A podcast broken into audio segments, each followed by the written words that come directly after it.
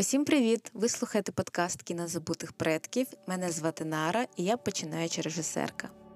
А мене звати Артем, і я актор. І хочу одразу. О... Що я одразу хочу? Ні, ні, Хочу сказати, про який фільм ми поговоримо. А це фільм Білявка від Netflix. Е, про життя, наче як про життя Мерлін Монро, але це не є її точною біографією. Це екранізація роману е, Джойс Керол Уотс, письменниці, і інтерпретація Ендрю Домініка. Він виступив в якості сценариста та режисера. А продюсував це е, Бред Піт, його студія Plan B. Так? Саме так. І я ще хотів додати, Мгм. що Ендрю Домінік і виконавиця головної ролі Анна де Армас зауважували, що ставили для себе основним завданням е, розмежувати персонажів Норми Джин та Мерлін Монро. Тобто для них було дуже Мгм. важливо показати, що це були абсолютно дві різні особистості з, зі своїми травмами, зі своїми амбіціями та бажаннями. Тож, Нара, як ти думаєш, в них це взагалі вийшло? А-а. Ні, ну. Вони взагалі для мене не вийшло розкрити персонажа ні Норму Джин, ні Мерлін. Е, Бо, окрім того, що вона е, в дитинстві страждала від насильства, і, і шукає свого батька, і шукала це майже у кожному партнері. Ну, більше нам нічого не показують, що вона своїх чоловіків називає татусем і усіляке таке.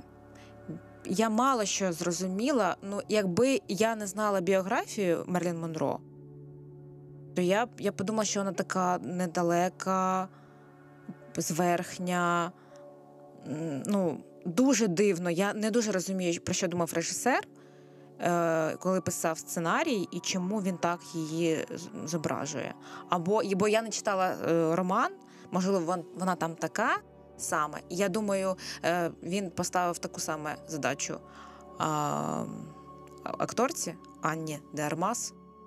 А ще була одна ще задача в третьому акті бігати з голими цицьками. Вона, вона зробила все. Молодець. Я з тобою згоден. Задача, до речі, в третьому акті була виконана повністю. Персонаж розкритий. Я дуже задоволений.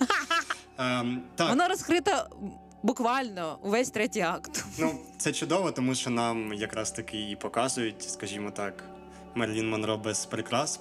Але я з тобою згоден в тому плані, що дійсно, якщо дивитись цей фільм без будь-якого знання про бекграунд Монро, то здається, що це людина, яка в принципі не здатна ні на що, окрім як дуже томно говорити, посміхатися. Ось так, оце. Так, і, типу, е- займатися різними цікавими справами з чоловіками. Але якщо знати біографію Монро, то ми можемо озвучити для тих, хто цього не знає, що вона була першою жінкою, яка створила власну студію і допомагала жінкам ну, в принципі, це була щось на кшталт продюсерської студії, і вона допомагала жінкам-акторкам будувати свою кар'єру та, ем, скажімо, боротися з певними проявами сексизму, які у 50-ті були дуже розповсюджені. От, і, на жаль, ось цього всього ми не побачили в цьому фільмі, так як ми не побачили того, що м, Норма Джин була дуже освіченою і дуже розумною дівчиною. Так, ми маємо сцену, де вона розмовляє з Міллером і вказує драматургу на те, що його Магда насправді була Мгм. неосвіченою. Але цього замало для того, щоб розкрити її з оцієї інтелектуальної сторони. Тому що навіть ця сцена Так. вона одразу була м, зведена до того, що е, Норма Джин починає під, підлаштовуватись під е, героя Едріана Броуді, щоб бути з ним, і можливо, це е, та сподіватися, що він стане її Sugar Daddy чи просто Daddy. Це не важливо. Але я з тобою згоден. Е, Анна де Армас зробила чудову роботу, і Угу. в плані акторської гри це, як на мене, дуже яскравий і дуже неоднозначний образ. Е, як і фільм. Ну, його критикують за жорстокість, за багато насильства. А ви, ну, а, і це здебільшого американці, я помітила.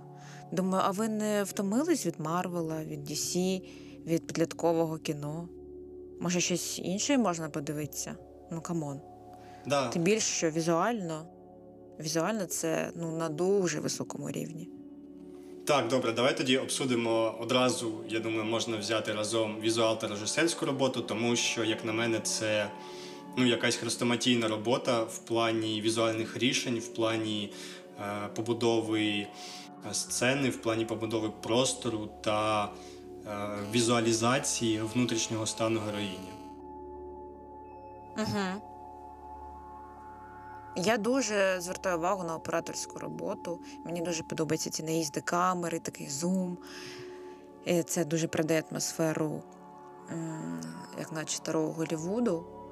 Е, ну і взагалі мене якась нездорова любов до чорно-білого кіна. Так, і до речі, давай, давай тут згадаємо, що фільм балансує між чорно-білою картинкою та е, кольоровою.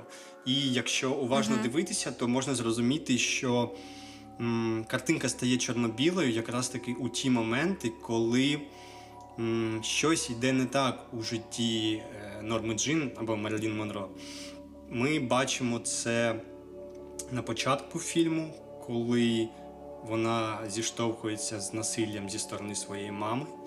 Ми бачимо це під час її відносин з різними чоловіками. І це такий собі сигнал для глядача, що, типу, ау, зараз буде щось погане. Готуйтеся морально.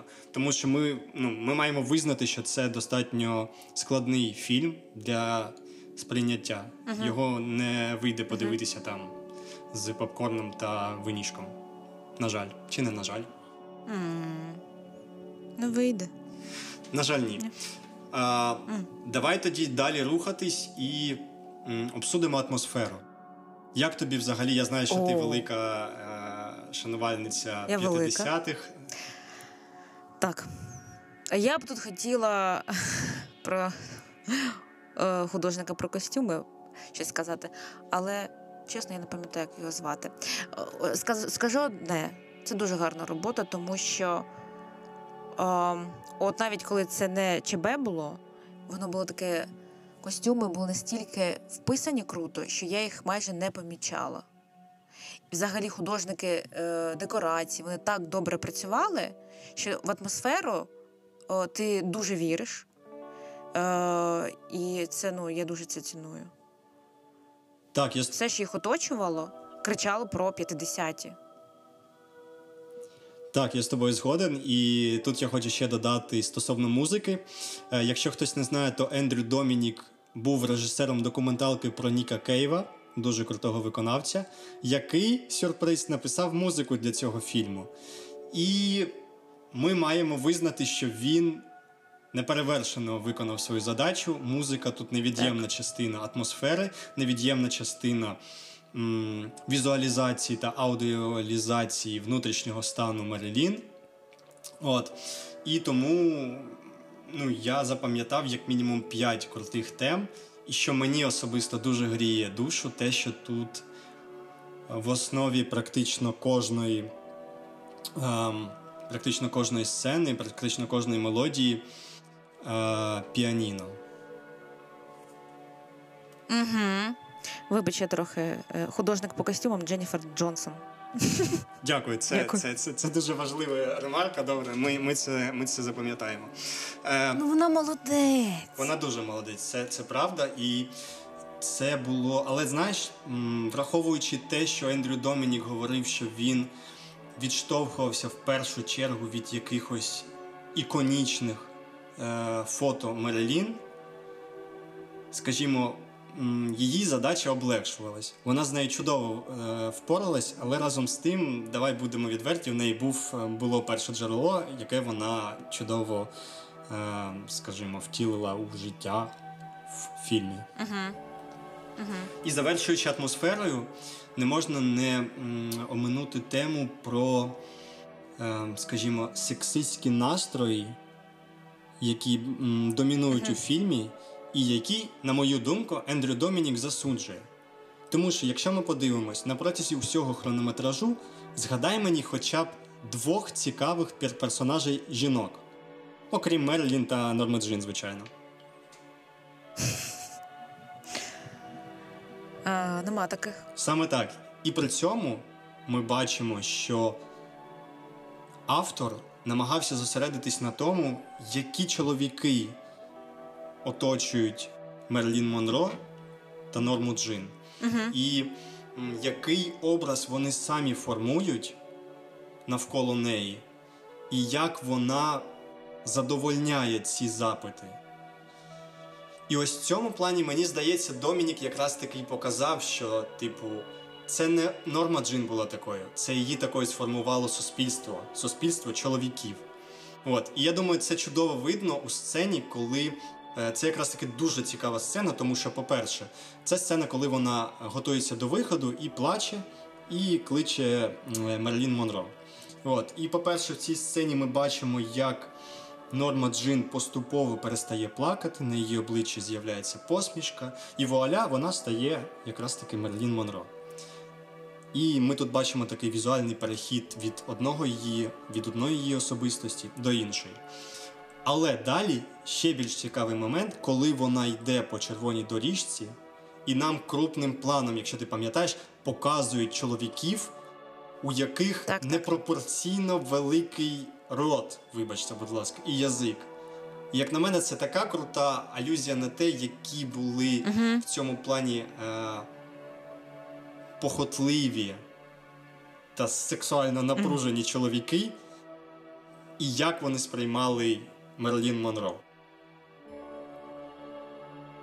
Ну, так хочеться сказати, що без спойлерів, як на- називає її один із її чоловіків. Тож люди подивляться. Дивись, в мене є таке, знаєш, припущення, що Домінік хотів залетіти на з історією Мерлін, е, щоб догодити міту, як наче. От ось дивіться, я вам покажу, бо Мерлін була одна із перших, е, яка розповідала про харасмент у Голлівуді у той час. Але чи добре йому це вдалося? Ну, Я впевнений, Ну. що не вдалося. Я думаю, що деякі сцени можна розцінювати як, знаєш, в певній мірі неповагу до жіночого тіла. Наприклад, кадр, коли, е, вибачте, розрізають вагіну під час операції аборт. Ем, це мало того, що виглядає жахливо, але при цьому це ну, в якійсь мірі це навіть ем, ну, посягання на, на святе, на жіноче лоно, звідки На вагіну. народжується нове, нове життя. Ну так, ти трохи вже приземлила, але разом з тим я хочу сказати, що дуже багато критиків критикують, вибачте за тавтологію, цю сцену якраз таки за те, що вона ну, досить неповажно ставиться до жінки як до продовжувача роду. ну я не знаю, це якесь пуританство. Мені взагалі не образливо було, що там були вагіни. Ну, не декілька, одна, добре. Бо це природньо. І те, що це про це знімає чоловік, ось тут вже якось сумнівно. І як ну, це знято нормально. Ну, в плані тому, що я вже казала про те, що у американському кіно е, не вистачає таких стрічок. Бо, ну, бо Дісней я вже не можу це дивитися. Ну, м, підліткова, ця, я не знаю, що- як це назвати. Я не можу вже дивитися фільми про супергероїв і все таке. Тому я вже краще подивлюсь е, білявку і трохи відволікусь від того, що вони знімають іншого. Мені не було образливо, що там показували вагіну. Добре, тоді два питання. Перше, а як тобі сцена мінету Кеннеді? Вона не образлива? Ну, взагалі там багато сцен, які не рухають історію взагалі. І вони, наче не дуже виправдані. Я не можу сказати, що це дуже відразливо, але знімати це просто щоб зняти, ось це дивно. До цього в мене претензії. І таких сцен там, ну, більшість, бо три години хронометражу це, м'яко кажучи, багато. Бо уже у другому акті е, історію не цікаво дивитися. Ну, я з тобою згоден. Я б сказав взагалі, що у другому та третьому актах історії як такової немає. Там же є просто існування Мерлін у певному стані, який поступово погіршувався. І ось тут я хочу задати тобі друге питання. Як на мене, Ендрю Домініку вдалося, знаєш, зламати стереотип, що чоловік-режисер не може скажімо, некоректно, але цікаво показати персонажа жінку в рамках якоїсь історії. І ось тут мені здається. Вдалося чи не вдалося? Так, мені здається, що Ендрю Домінік в цьому плані робить величезний крок вперед і якимось чином м, е, якраз таки ламає цей стереотип, що ні, хлопці та дівчата, ні Голівуд, я можу це зробити. І я впевнений, що є багато чоловіків, які здатні е, більш широко оцінювати е, емоційний стан та життя жінок та розповідати про них цікаві або принаймні гарні візуально історії. Що ти думаєш? Ну, мені не обов'язково, щоб от історію про жінки знімала жінка. Але чи е, хороша була спроба Домініка, для мене ні. Е, персонаж не розкритий, це якось фрагментарно показані якісь періоди її життя. Гарно, дуже гарно. Але е, якогось навантаження м, смислового вони не несуть. Я радила це кіно дивитися людям, які навчаються десь у кіноіндустрії для досвіду. Або якщо я у мами естет, дуже хочу таке подивитися. А, ну, я думаю, після нашого подкасту Тобто ти думаєш, що це мало кіно. хто захоче. Ти думаєш, що це кіно не для загального. е, Для загальної Ні, я думаю, воно авторське, так. Так, я думаю, воно авторське. Ну, добре, тоді я ще хотів обсудити. Ну, Ось ти говориш, що в фільмі немає якихось тем, якихось сквозних сюжетів. Але разом з тим, мені здається, що вони є. Перший це, це таке, знаєш, все ж таки протистояння Мерлін та Норми Джин, яке відбувається через призму її відмови від сімейного щастя від або від е, дитини. Тому що ми розуміємо, що основний етап історії починається тоді, коли вона, коли Норма Джин обирає стати Мерлін Монро шляхом аборту і вбивства своєї дитини.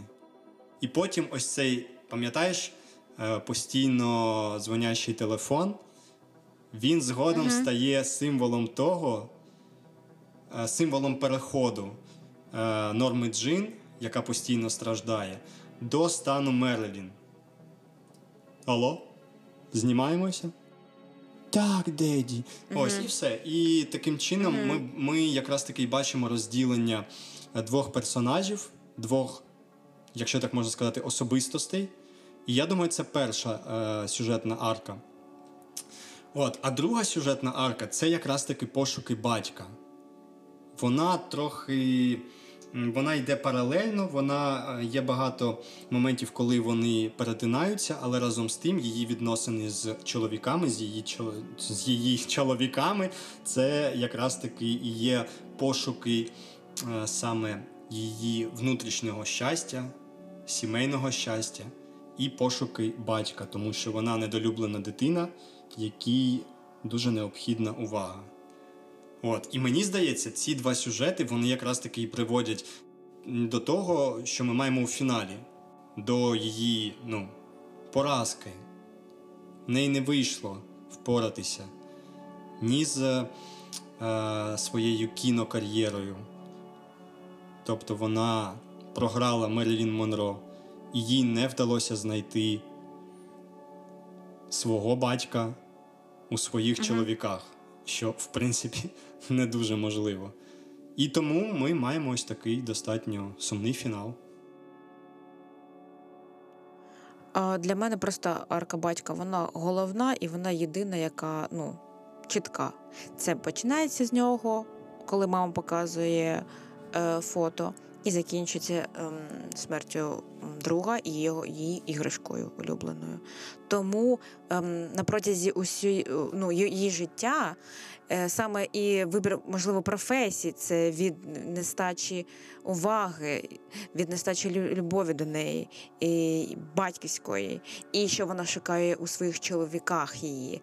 Е, Тому для мене це головна арка, і це єдине, що логічно завершується наприкінці стрічки.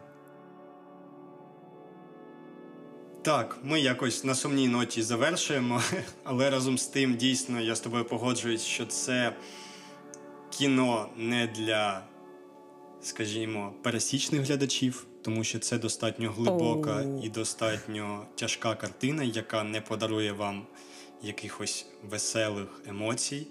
Вона навпаки е, змусить вас замислитися на достатньо фундаментальні та важливі теми. І єдине, що вона дійсно може змусити вас, вибачте, оргазмувати від візуальних рішень Ендрю Домініка.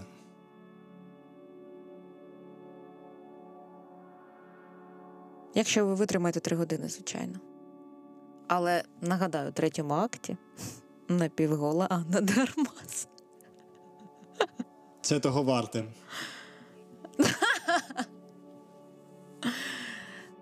Добре. Тоді бажаю вам гарного перегляду. Е, З вами були кінозабутих предків. Мене звати Нара. Мене звати Артем, і всім па-па.